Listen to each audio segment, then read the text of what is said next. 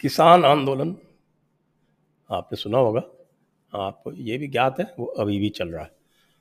और राकेश टिकैत जी चले थे गाज़ीपुर बॉर्डर से लखनऊ के लिए। और वो कहाँ बीच में गायब हो गए, हम उनको ढूंढ रहे हैं।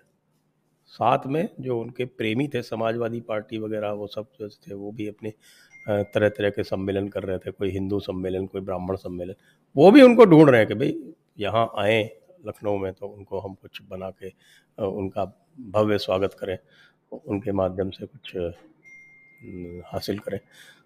तो इन्हीं विषयों पर कुछ चर्चा करेंगे। भाऊ हमारे साथ हैं, भाऊ तोरसेकर जी और ओंकार जी। और आइए, सब्सक्राइब कर लीजिए, हमारी सपोर्ट का लिंक डिस्क्रिप्शन में दिया, उसको भी देख लीजिए। चलिए, बात करते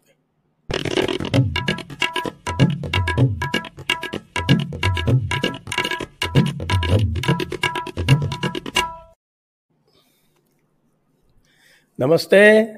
आप सभी दर्शकों का स्वागत है भाऊ का स्वागत है, ओंकार जी का स्वागत है। सबसे पहले मैं ओंकार जी से पूछ लेता हूँ, इनके पड़ोसी हैं राकेश टिकैत। ओंकार जी, आपके पड़ोसी मिल नहीं रहे कहीं, दिख ही नहीं रहे। गाजीपुर से चले थे लखनऊ के लिए, वो कहाँ गायब हो गए? किसी लखनऊ की गली में छुप के निकल आए। क्या हुआ क्या?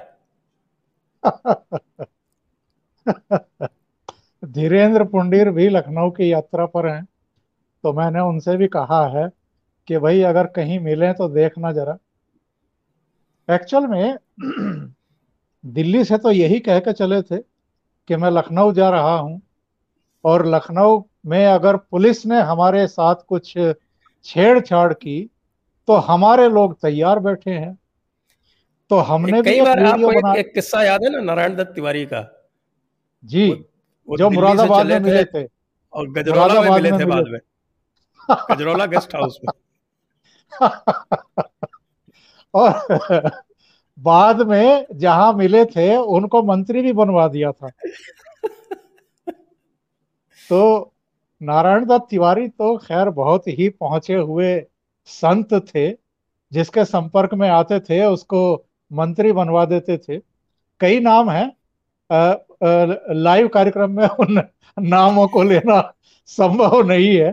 थोड़ा सा वो कहना चाहिए कि गलत हो जाएगा, पर नारायण दत्त तिवारी, हेमवती नंदन बहुगुणा और केंद्र में भी जो कांग्रेस के दस जनपद के प्यारे हैं, ऐसे कई हैं।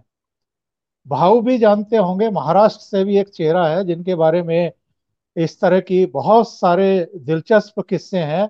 एक मध्य प्रदेश से आते हैं, पूर्व मुख्यमंत्री भी हैं, बहुत सारे लोग।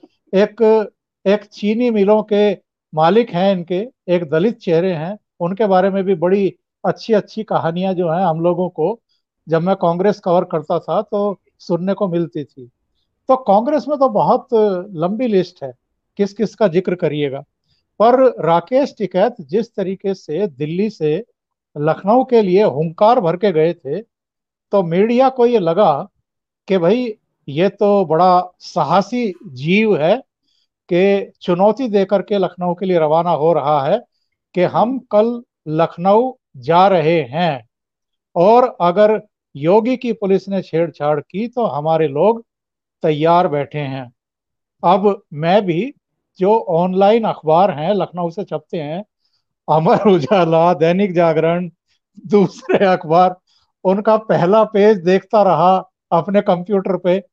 कि क्या हुआ? मैं टेलीविज़न चैनल देखता रहा, उनके अंदर के पेज सारे देख मारे कि कहाँ है राकेश टिकैत लखनऊ के लिए गया था।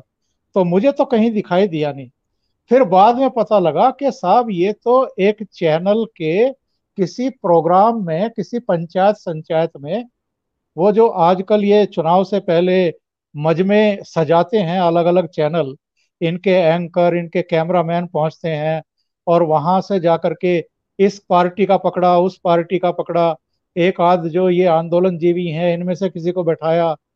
एक आध कोई प्रोफेसर टाइप आदमी ढूंढ करके निकाल लिया। और फिर आधा घंटे की, एक घंटे की ये लोग चर्चाएँ करते हैं। तो कुछ उसी तरह का आयोजन था एक चैनल के प्रोग्राम में शामिल होने के लिए। ये श्रीमान जी दिल्ली से लखनऊ के लिए रवाना हुए थे। उस चैनल के कार्यक्रम में शामिल हुए। और उसके बाद ना इनको दिल्ली की तरह लखनऊ को जाम करना था, ना जो पहले कह करके आए थे, अगर ये सरकार ठीक से काम नहीं करेगी तो हम लखनऊ को भी दिल्ली की तरह जाम कर देंगे। तो मुझे लगता है कि मीडिया में सुर्खियाँ पाने के लिए और शायद अपने आकाओं को खुश करने के लिए बस एक दुम छल्ला छोड़ दिया कि हम लखनऊ जा रहे हैं और उसके बाद इतनी हिम्मत तो है नहीं कि दिल्ली की तरह आप लखनऊ की किसी छोटी सी सड़क को भी रोक करके दिखाएँ। क्योंकि जब इन्होंने लखनऊ में ये बात कही थी तो भारतीय जनता पार्टी के ही एक अधिकृत हैंडल पर बाकायदा कार्टून लगाया गया था और कहा गया था कि यहाँ योगी हैं, बक्कल उतार दिया करें। और मतलब इन्हीं की भाषा में इनको जवाब दिया गया था। तो मुझे नहीं लगता कि इनकी हिम्मत अभी की तो छोड़ दीजिए। ये जो पाँच सितंबर को मुजफ्फरनगर में बड़ी पंचायत करेंगे, महापंचायत करेंगे, और आज मैं मेरठ से जब दिल्ली आ रहा था तो हाईवे के एक्सप्रेस वे के बराबर में, बगल में, खेतों में बहुत बड़े बड़े होर्डिंग्स लगा रखे हैं इन्होंने, पाँच सितंबर की पंचायत के। और मज़ेदार बात यह है कि जो इनके फादर थे, महेंद्र सिंह टिकैत, जिनका ये खा रहे हैं महेंद्र सिंह टिकैत का तो इतना सा फ़ोटो लगा रखा था उस पोस्टर में।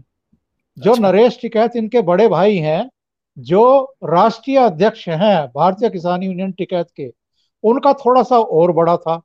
और राष्ट्रीय प्रवक्ता जो राकेश टिकैत हैं उनका इतना बड़ा फ़ोटो लगा रखा था। मतलब पहली बार मेरी समझ में आया कि किसी पार्टी का या किसी संगठन का जो राष्ट्रीय अध्यक्ष है उसकी इतनी औकात या हैसियत नहीं होती है जितनी राष्ट्रीय प्रवक्ता की होती है। तो उस पोस्टर पर, पूरे पर जो है, जो बैनर लगे हुए हैं, उनमें राकेश टिकैत का फ़ोटो बहुत बड़ा है और बाकी सबके छोटे छोटे लगा रखे हैं। तो मैं ये कह रहा था कि आज की तो छोड़ दीजिए कि ये लखनऊ में जाकर के किसी तरह की खुरापात करें या रोड जाम करें। पाँच सितंबर के बाद जो ये कह रहे हैं कि हम उत्तर प्रदेश के सभी अठारह मंडलों में इसी तरह की पंचायतें करेंगे, ये तब भी इस तरह के जाम लगाने की हिम्मत नहीं जुटा पाएँगे, जिस तरह के इन्होंने कारनामे पिछले आठ महीने से दिल्ली में कर रखे हैं। क्योंकि दिल्ली में तो अमित शाह बैठे हैं और नरेंद्र मोदी बैठे हैं, शायद वो अंतर्राष्ट्रीय लेवल पर कोई मैसेज देना चाहते हैं कि भाई हम बहुत सहनशील हैं, बहुत सहिष्णु हैं, हम धैर्यवान हैं, हम कहना चाहिए, लोकतंत्रवादी हैं और हम सबको मौका देते हैं। अगर शांतिपूर्ण तरीके से आप बैठते हैं, पर यह शांतिपूर्ण भी तो नहीं रहे। गणतंत्र दिवस के मौके पर क्या किया था इन्होंने लाल किले पर? एक मौका था, तब इनको हटाया जा सकता था, लेकिन तब भी नहीं हटाया। लेकिन जहाँ तक लखनऊ की बात है, उत्तर प्रदेश की बात है, वहाँ तो एकदम अलग टेम्परामेंट वाले और अलग टेम्परेचर वाले मुख्यमंत्री हैं और ये इनको अच्छे तरीके से पता है। भाऊ आप कैसे देख रहे हैं? मुझे तो लगता है कि वो दिखाई दे रहे हैं क्योंकि मैं तो मानता हूँ कि टिक्कत सब मीडिया में है उनका आंदोलन ही मीडिया में है। तो मीडिया में है आपकी गलती है कि आप उनको रास्ते पर या किसी गाँव में या किसी शहर में ढूंढ रहे वो तो है ही नहीं वो कल्पना में है।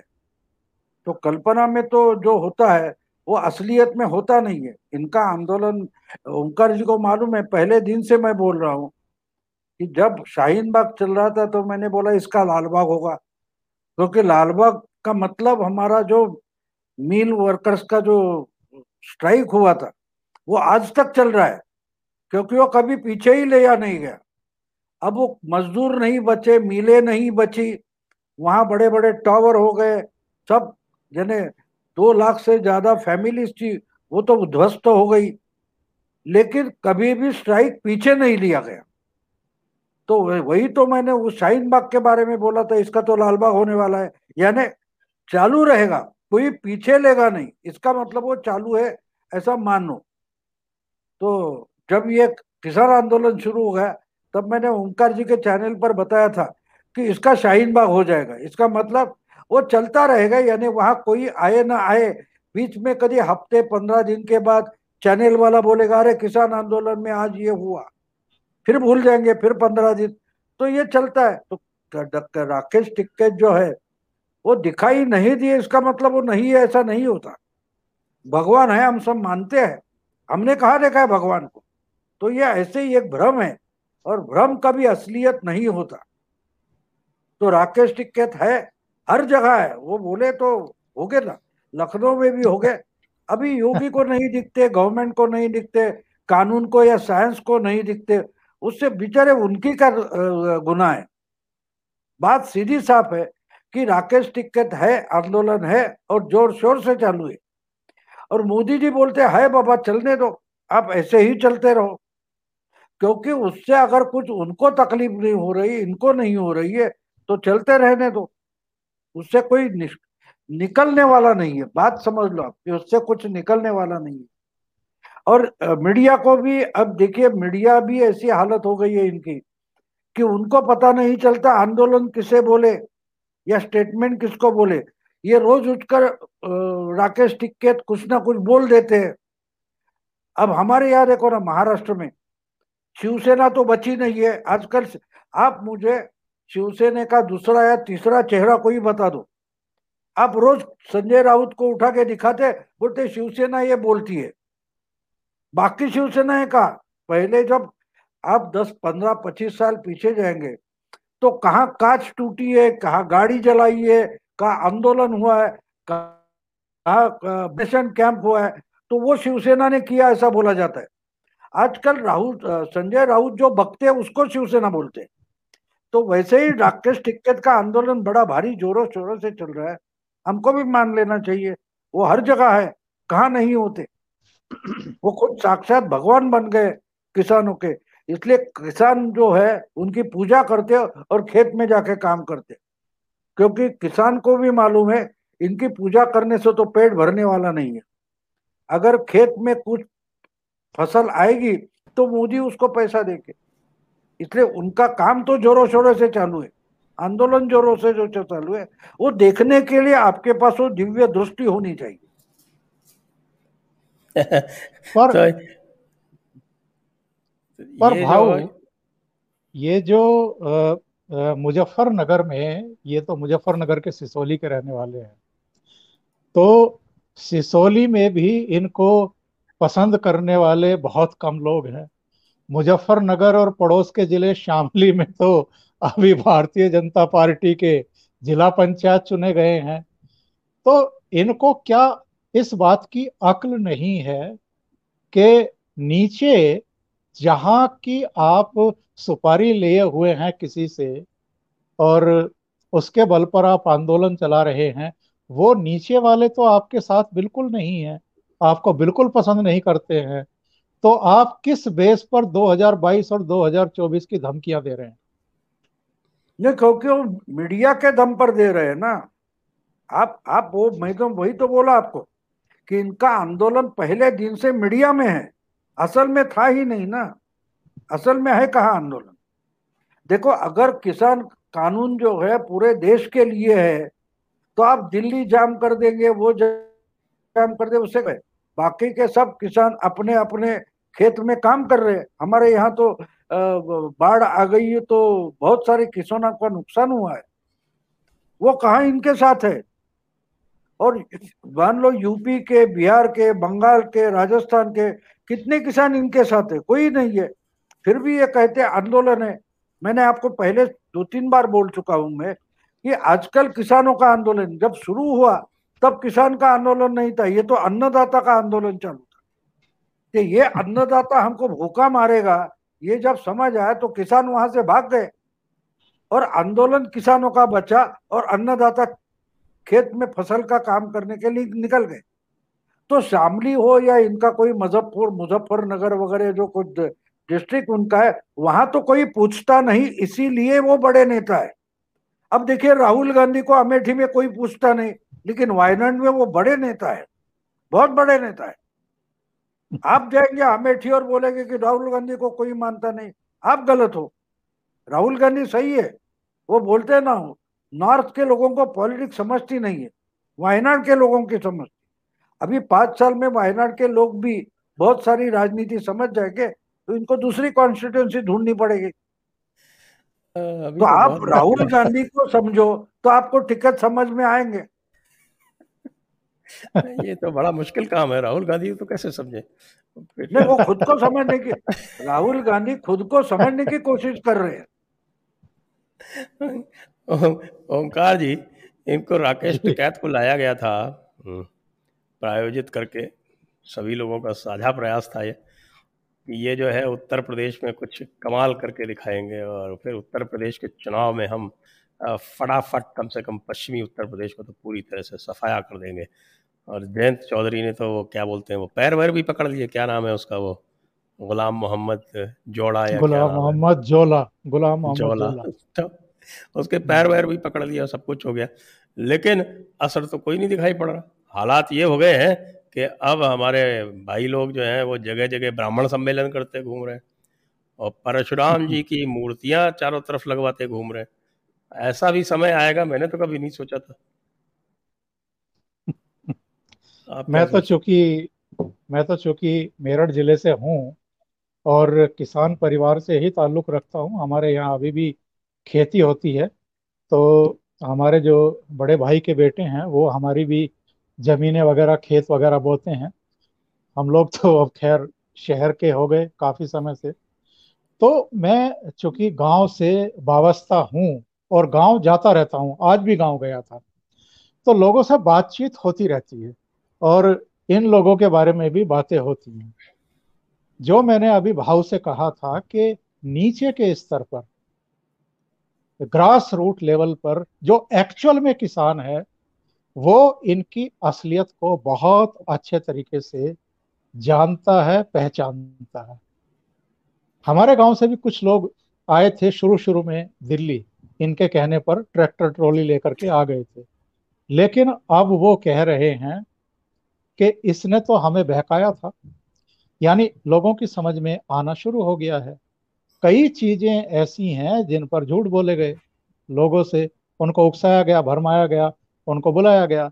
लेकिन अब क्या हाल है? अब तो बिल्कुल एकदम वही चौपट स्थिति है। अगर आप गाजीपुर बॉर्डर पर जाएँ, सिंगू बॉर्डर पर जाएँ, टीकरी बॉर्डर पर जाएँ, शाहजहांपुर बॉर्डर पर जाएँ तो वहाँ आपको दिखाई दे जाता है कि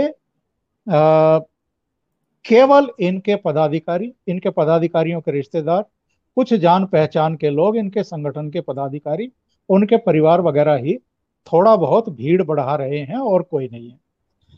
उत्तर प्रदेश का जहाँ तक प्रश्न है और जो मूल प्रश्न आपने पूछा है कि परशुराम की मूर्तियाँ लगाई जा रही हैं, जब कलकत्ता इनको बुलाया था ममता बनर्जी ने तो पता नहीं ममता बनर्जी को इनको लेकर के कोई भ्रम था या इनको कोई बहुत बड़ा लीडर बनाने पर उतारू थी, क्या था?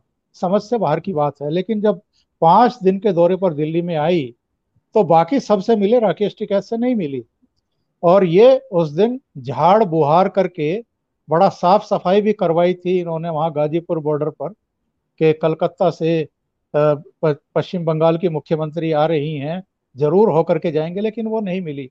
शायद उनको आभास हो गया, एहसास हो गया, पंचायत चुनाव के जो इलेक्शन हुए, उनके जो रिज़ल्ट आए, और उसके बाद जो ब्लॉक प्रमुख बने और जिला पंचायत चेयरमैन बने तो उनकी समझ में आया कि इस पर दांव लगाना तो बुद्धिमता नहीं होगी तो शायद वो निकल गई।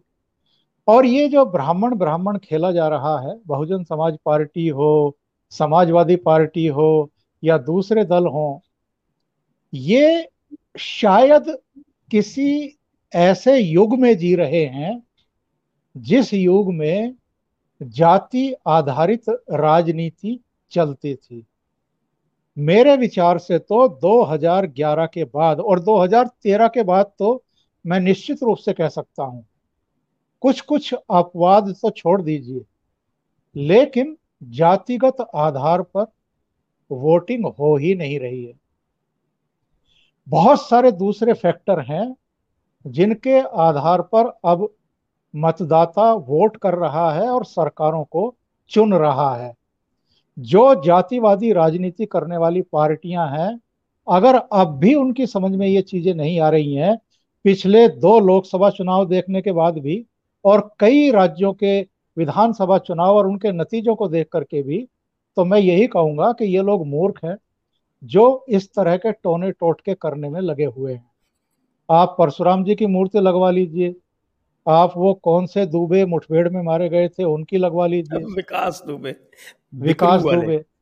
हाँ तो आप चाहे जिसकी भी मूर्ति लगवा लीजिए। लेकिन आज का मतदाता देखता ये है कि भाई पिछले पाँच साल में किस पार्टी ने किस पार्टी के नेता ने हमारी फ़िक्र की है हमारे लिए चिंता की है हमारे लिए खड़ा हुआ है हमारे लिए संघर्ष किया है सदन के भीतर भी और सदन के बाहर भी।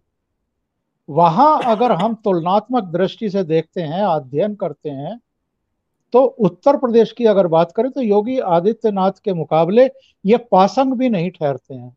बाकी की तो छोड़ दीजिए। मायावती अपने घर से नहीं निकली।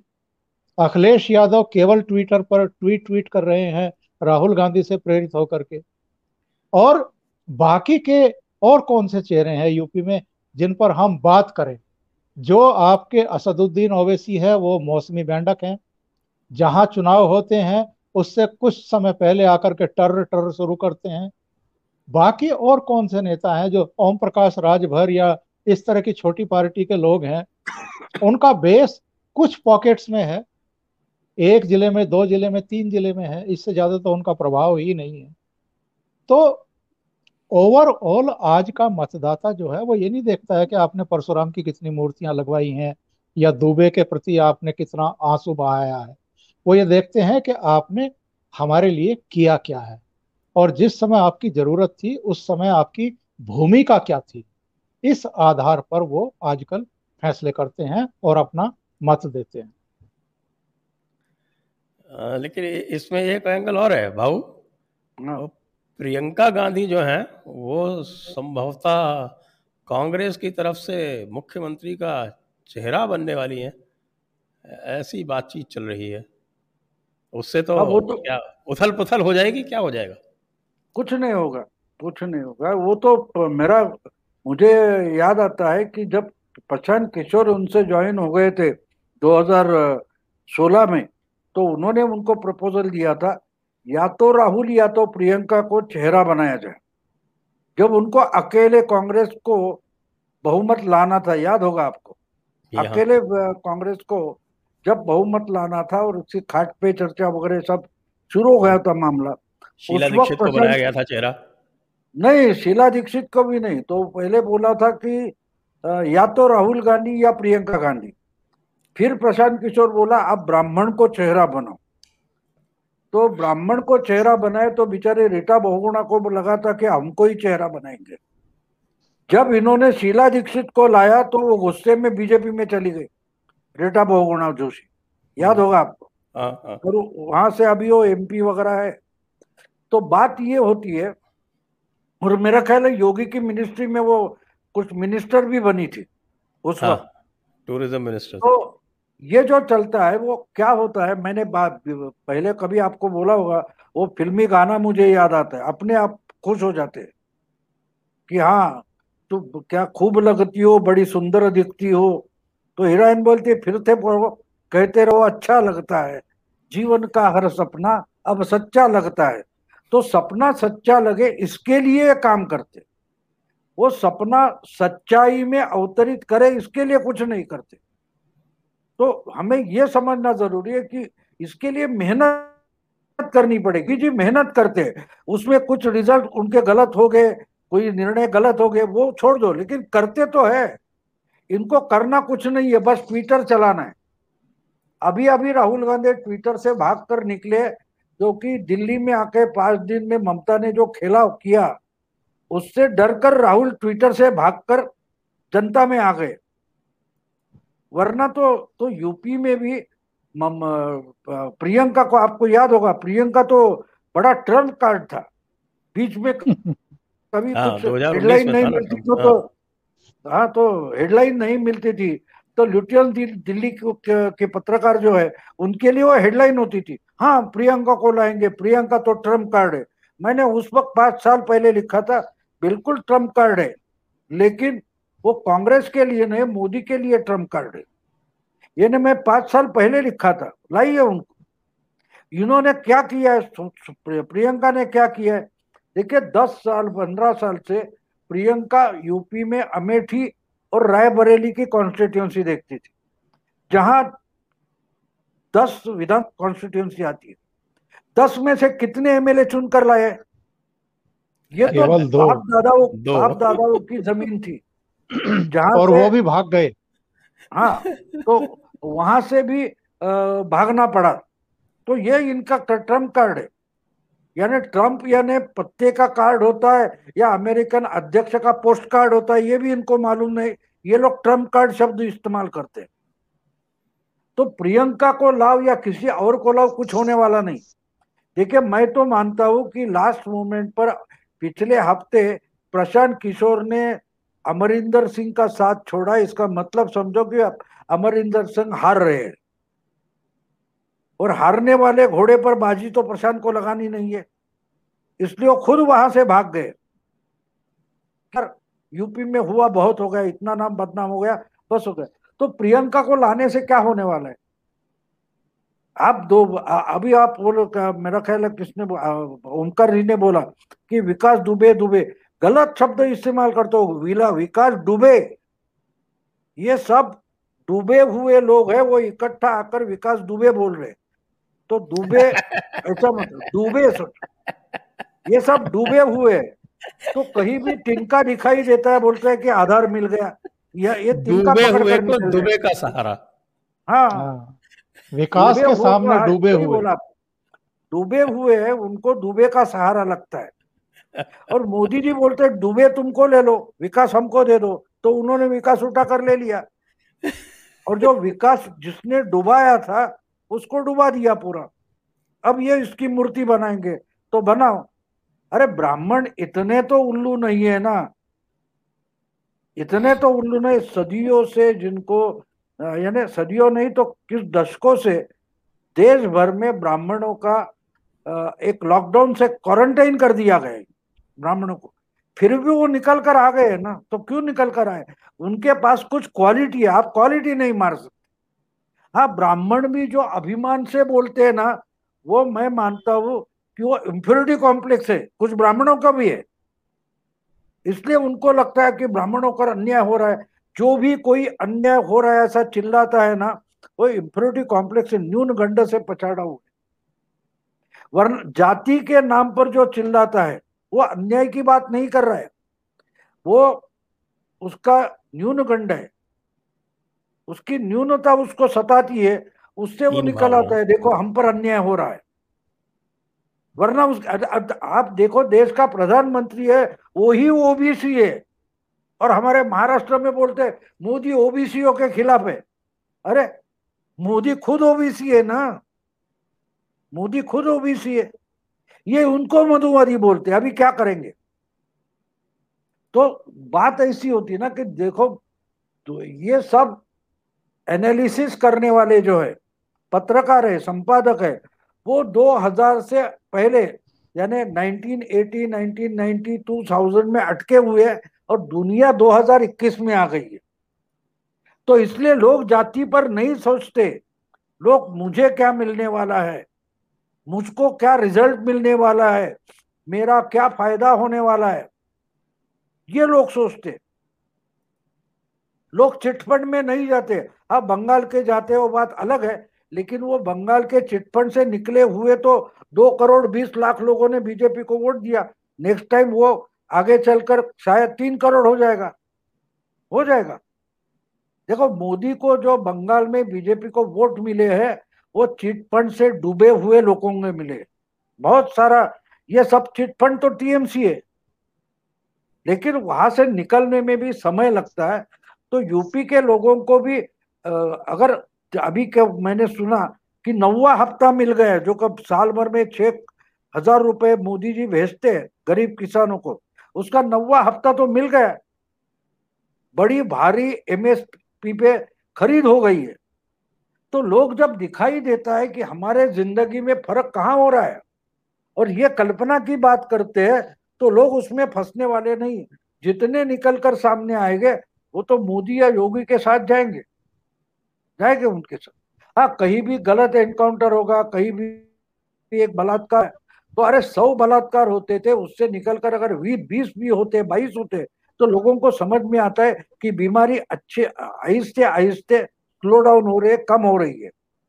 तो लोगों को समझ में आता है, ये जो इंटेलेक्चुअल क्लास होता है, उसको समझने में देरी होती है। आप छोटी सी बात ले लो आइंस्टाइन ने कहा है कि जो सीधी सादी बात है, उसको अगर कॉम्प्लिकेटेड करना है तो इंटेलेक्चुअल के पास लेके जाओ। वो उसको कॉम्प्लिकेटेड करके बता देगा। जो आसानी से हमें समझता था, अभी देखिए, हम लोग जर्नलिस्ट है जो ज़ोर शोर से बोलते हैं कि ये कम्युनल पोलराइजेशन कम्युनल गाँव में जाओ यूपी के आप मेरठ में जाते हो उधर गाँव में पूछो ये पोलराइजेशन क्या हो? लोग बोले नहीं मालूम। हमको पोल मालूम है नहीं मालूम। ध्रुव मालूम है हाँ ध्रुव मालूम है। ध्रुव तो भगवान है बोलेंगे ना। अब ध्रुव का मतलब पोल ये जो उनको मालूम है उनके सामने हम पोलराइजेशन ध्रुवीकरण ऐसी बातें करेंगे तो किसको पता चलने वाला है? तो एक गधा दूसरे गधे को बोलता है, देश में बड़ा ध्रुवीकरण हो रहा है। तो दूसरा गधा बोलता है, बिल्कुल सही बात कर रहे हो। मुझे वो राजू श्रीवास्तव करके कॉमेडियन है, उसकी एक नकल याद आती है, बढ़िया नकल है। और तुम्हारा जो अखिलेश था, उस वक्त क्यों है वो। तो बोला, अखिलेश ने बोला, हर गाँव में बिजली लाएँगे और बिजलियों के खंबे लगाएँगे।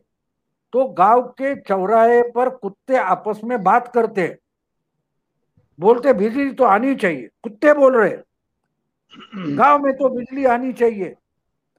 तो एक दूसरे से ज़ोर शोर से बात करते दूसरा बोलते है बिजली जब आए तो आए लेकिन खंबे तो लगने चाहिए। तो एक बुढ़ा कुत्ता जाके पूछता है अबे तुझे बिजली से क्या मतलब है? क्यों तो कंप्यूटर चलाएगा? या मोबाइल फ़ोन चार्ज करने वाला है? तुझे क्या मतलब है बिजली और खंबे से? वो बोला बिजली से मतलब नहीं लेकिन खंबे से मतलब है ना। टांग, उठाने के लिए खंबा तो चाहिए बिजली आए ना। तो इस ढंग से जो चर्चा चलती है उसको हम लोग डिबेट बोलते हैं। इस ढंग से चर्चा चलती है। आज ही मैंने दोपहर को एक यूट्यूब पर एक क्लिप देखी। बढ़िया क्लिप थी। हम्म। एक बड़ा आईना लगाया था। छह फुट बाय दस फुट वगैरह आईना। और उसके सामने कुत्ता जाके अपनी ही जो प्रतिमा है उस पर भोंकता है। हम्म। फिर वही कुत्ता उन्होंने दिखाया कि कोने में दो आईने लगाए थे। अब उसको पता नहीं चला इस पर भोकू या उस पर भोकू। तो मैं देखता मैंने पूरी वो आठ मिनट का था वो पूरा देख लिया। तो मैंने सोचा ये डिबेट चल रहा है। या यूट्यूब पर कोई कुत्ते की क्लिप चल रही है। हम रोज का डिबेट देखे। कौन किस पर भोग रहा है पत्ता नहीं चलता। तो इस ढंग से जब डिबेट चलते हैं तो आम आदमी वो देखता भी नहीं, सुनता भी नहीं इनको, और ये अपने आप में खुश होते हैं। इसलिए मैं राजू श्रीवास्तव की वो कॉमेडी मुझे याद याद आ गई कि भाई बिजली आए ना है लेकिन खंबे तो लगने चाहिए। तो ये इनकी विकास की कल्पना है, डेवलपमेंट की। तो इनको विकास दुबे का मतलब विकास विकास शब्द का ही आशय मालूम नहीं है तो इनसे आप क्या चर्चा करेंगे? तो वो लोग भी सुनते हैं, इस कान से सुनते हैं, उस कान से छोड़ देते जाने दो भैया। जो मुझे करना है वो करूँगा, और वो आपने बोला जो शामली में हो या मुजफ्फरनगर में हो, जो होना तो हो गया तो वो चिल्लाने दो, कोई बात नहीं। आईने के सामने खड़े होकर राकेश टिक्केत क्या बोलते हैं? उससे आम किसान को क्या मतलब है? ओंकार जी। जी जी। ये तो हमने इनका जो ये फर्जी जो ब्राह्मणों का प्रेम जो है वो तो देख लिया और हमें भी पता है कि इसमें कोई दम नहीं है क्योंकि पिछली बार जब मायावती के खैर आपके जहाँ तक अखिलेश की बात है तो उसको तो कोई गंभीरता से लेगा भी नहीं। क्योंकि उनका कोई ऐसा ट्रैक रिकॉर्ड नहीं है लेकिन मायावती एक बार ब्राह्मणों को समर्थन लेकर जीत चुकी हैं लेकिन उस समय का जो अनुभव है वो ये है कि सतीश मिश्रा के परिवार वालों के अतिरिक्त किसी को कुछ नहीं मिला। और बाकी जो। मायावती के राज में जैसा होता है वैसा ही होता रहा। इसलिए ब्राह्मणों ने उनको अगली बार त्याग दिया।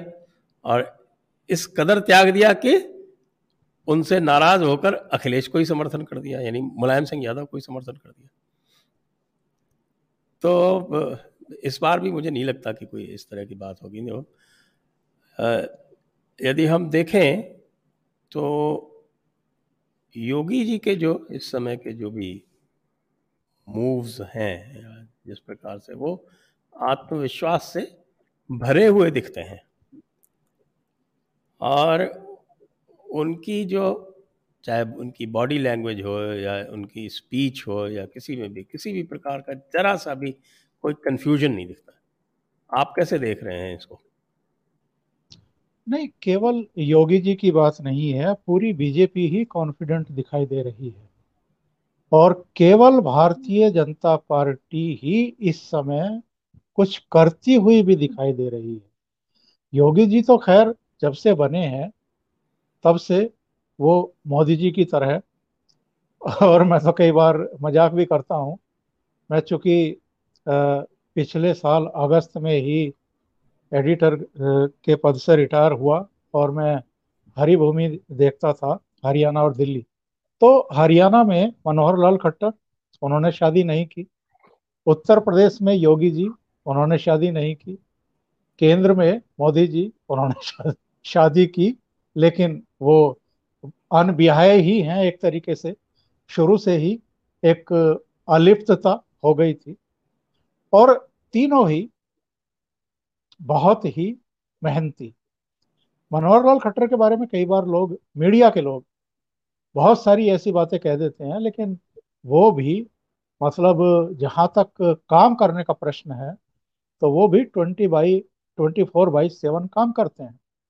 और जो गैर जाट पॉलिटिक्स है, उस पर भी एक तरीके से मनोहर लाल खट्टर ने एक आधिपत्य जमा लिया है, खत्म कर दिया एक तरीके से भजन लाल फैमिली को, जो गैर जाट पॉलिटिक्स करती थी। या कुछ दूसरे लोग थे, दूसरी पार्टियाँ उभर रही थी, उनको भी एकदम मिनिमाइज कर दिया है। उत्तर प्रदेश का जहाँ तक प्रश्न है, इस पर मेरी आपसे पहले भी बात हुई थी, जब मैं आपसे चर्चा कर रहा था कि जो ये ओबीसी का संशोधित बिल मोदी जी लेकर के आए हैं, अब राज्यों को ताकत दे दी गई है कि भाई जो कास्ट ऐसी हैं, जो ओबीसी की हैं और जिनको आप लिस्ट में लाना चाहते हैं तो आप कर सकते हैं। पहले ये केंद्र करता था। तो उस समय मेरी आपकी चर्चा हो रही थी। आप थोड़ा सा डिफर थे इस चीज़ को लेकर के कि पश्चिमी उत्तर प्रदेश में जाट या हरियाणा में जाट भारतीय जनता पार्टी को वोट देंगे भी कि नहीं देंगे और मोदी सरकार के इस फैसले के प्रति उतनी सकारात्मकता दिखाएँगे कि नहीं दिखाएँगे? मेरा कहना था कि कर्नाटक में लिंगायत है, महाराष्ट्र में मराठा है, गुजरात में पटेल हैं और हरियाणा में जो जाट हैं, वो थोड़ा सा सकारात्मकता दिखाएँगे और उनको इस रूप में अगर लाभ मिलेगा कि मोदी जी सरकार ने इनिशिएट किया है तो शायद वो पुनर्विचार करें अपने रुख को लेकर के। मैं भी जानता हूँ आप भी तो जानते हैं कि तो लिंगायत तो पहले से ही साथ में है। लिंगायत तो कभी येदियुरप्पा के समय से ही हाँ उनकी वजह से उनकी तो वजह तो से साथ में हाँ। और 2018 में खुद देवेंद्र फडणवीस ने ही मराठाओं को भी ओबीसी इसमें आरक्षण दिया था तो इसका श्रेय भी भारतीय जनता पार्टी को ही जाता है। पटेल को लेकर के ज़रूर कुछ कुछ कैरेक्टर बीच में आते रहे, जो भीड़ जुटा करके थोड़ा परेशानी क्रिएट करते रहे। लेकिन अब वो कांग्रेस में गए तो कांग्रेस में भी उन्होंने दूसरी तरीके की परेशानियाँ क्रिएट कर दी, या कांग्रेस नेतृत्व ने उनके लिए परेशानी क्रिएट कर दी। बहरहाल ये तो भविष्य का देखने वाली बात है। हम बात कर रहे थे योगी जी की और भारतीय जनता पार्टी नेतृत्व की। भारतीय जनता पार्टी अकेली पार्टी है, अभी तक तो कम से कम, जिसने मैदान पर उतर करके छह महीने पहले से ही चुनाव की तैयारियाँ शुरू कर दी हैं। इसके बावजूद कि अभी भी जितने भी विश्लेषक हैं, वो चाहे इनसे, इनके प्रति सद्भावना रखते हों या दुर्भावना रखते हों, सबका ये मानना है कि योगी और भारतीय जनता पार्टी मज़बूत स्थिति में है अभी अखिलेश या मायावती या कोई असदुद्दीन ओवैसी या ओम प्रकाश राजभर कोई चुनौती देने की स्थिति में ओवैसी का तो नहीं तो मतलब नहीं ओवैसी तो वो संभल के आसपास का कुछ एरिया है उसमें उसके कुछ वोट हैं जी। उसके अलावा कुछ नहीं। इसके बावजूद अगर अगर का एक पर्टिकुलर सेक्ट है जो उसको वोट करता है। जी जी। तो इसके बावजूद अगर J P Nadda member of parliament की मीटिंग कॉन्स्टिट्यूशन क्लब में बुलाते हैं और उन सबको एक टास्क देते हैं कि भाई कृषि कानूनों को लेकर के या दूसरे मसलों को लेकर के जिस तरह की भ्रांतियाँ फैलाई जा रही हैं, उन पर आप अपनी तरफ़ से स्पष्टीकरण दीजिए जाकर के गाँव गाँव में जाइए। एक टास्क दिया है, लेकिन सोच देखिए।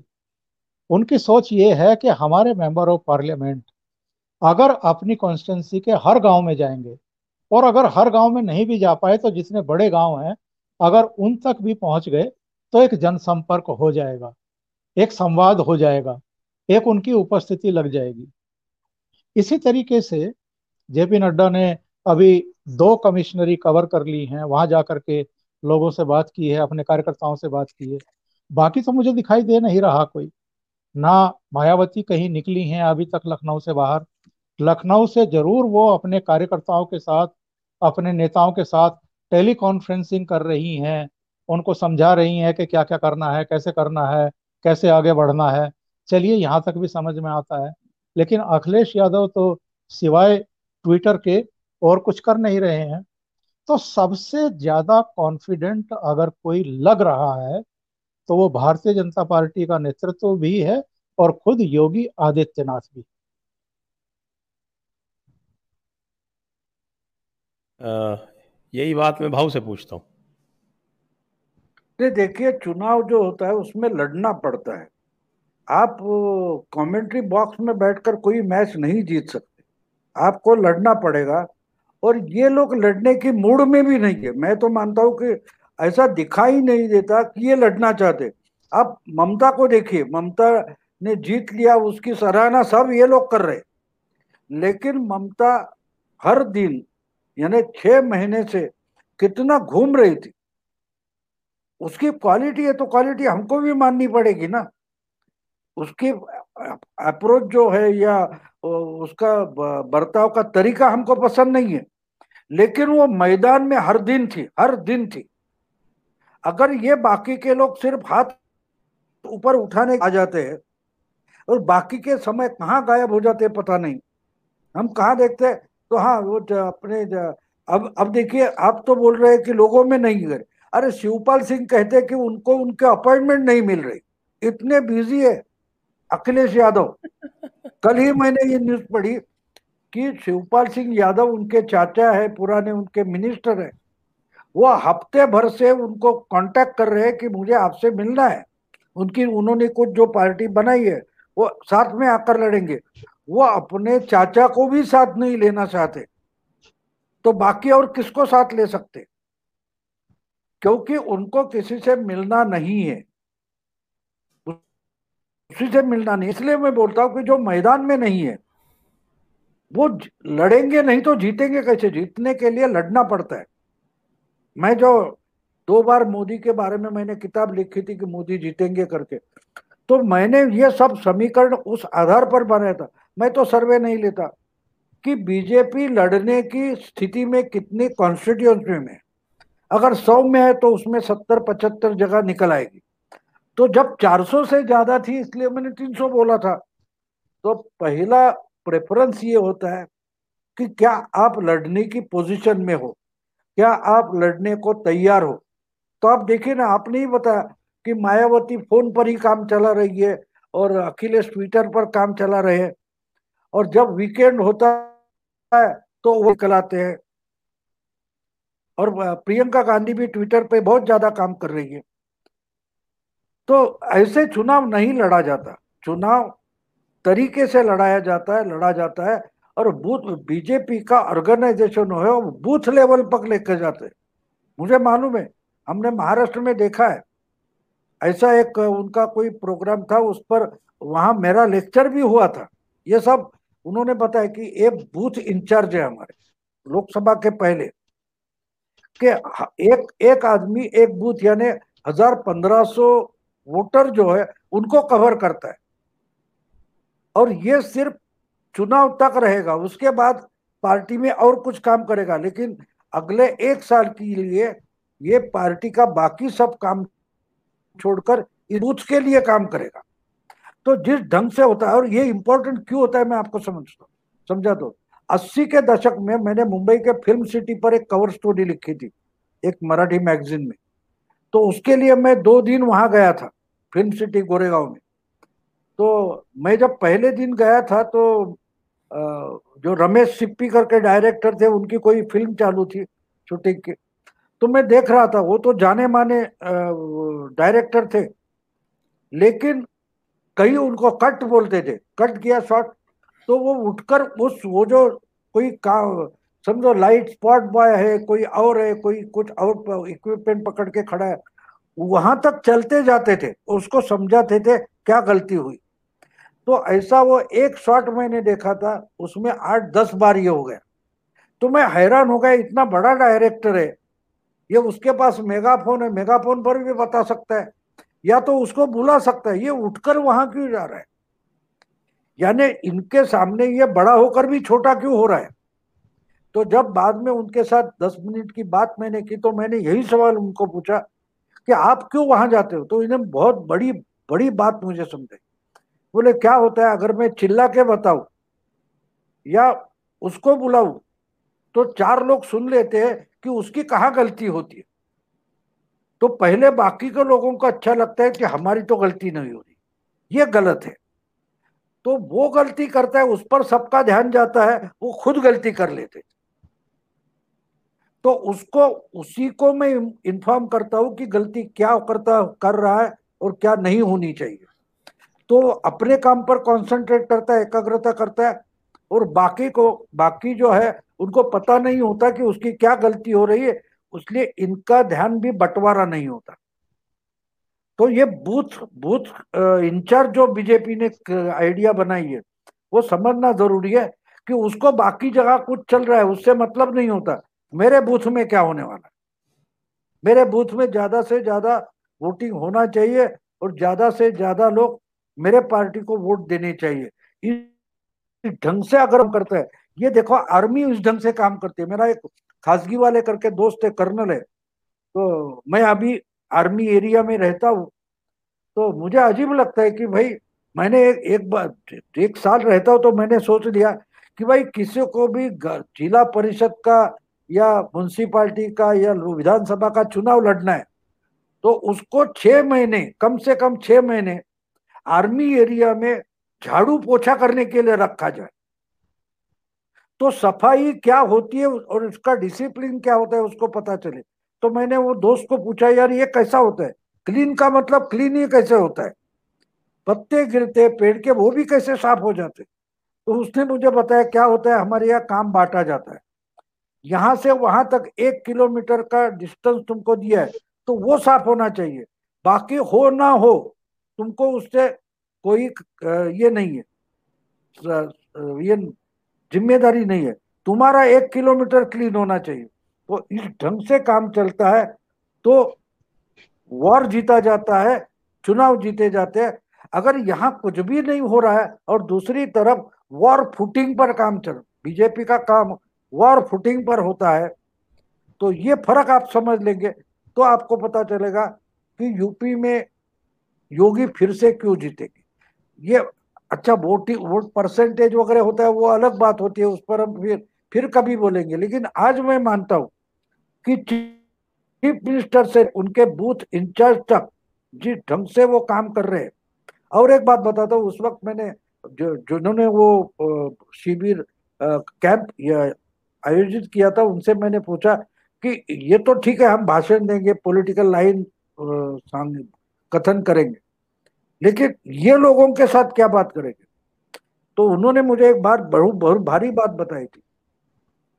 मतलब मोदी जी की 170 से ज़्यादा योजना आम जनता के लिए, उसके लाभार्थी कौन है इनके बूथ में?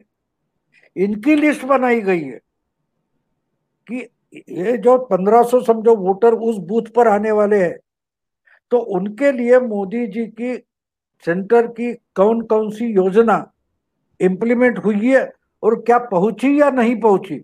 अगर नहीं पहुँची तो क्यों नहीं पहुँची? और नहीं पहुँची है तो उसका फ़ायदा भी उनको अगले छह महीने में मिलना चाहिए। यही काम बूथ इंचर है समझ रहे आप? वॉर फुटिंग का मतलब समझ रहे या ये हमारे जात हमारे जात जात के है, या ये मनुवादी नहीं है? इस ढंग से बोलने का समय चला गया। अब मोदी जी का मतलब डिलीवरी होता है। मोदी का जो गवर्नेंस है ना, वो डिलीवरी पर निर्भर होता है। बाकी पार्टियाँ अभी तक इस ढंग से काम नहीं करती नहीं करती। उनको लगता है कि हाँ मैंने वेबसाइट पर तो डाल दिया, इसका मतलब सब लोगों ने पढ़ लिया। नहीं होता है सब बीजेपी ये इंटरएक्टिव वेबसाइट है और बाकी है वो स्टैटिक वेबसाइट है, समझा? जी। तो चलिए, इसी नोट पे अब हम चलते हैं। दर्शकों के प्रश्न आए हुए तो दर्शकों पर चलते हैं। मैं दर्शकों से अनुरोध करूँगा, इस वीडियो को लाइक करें शेयर करें बेल आइकॉन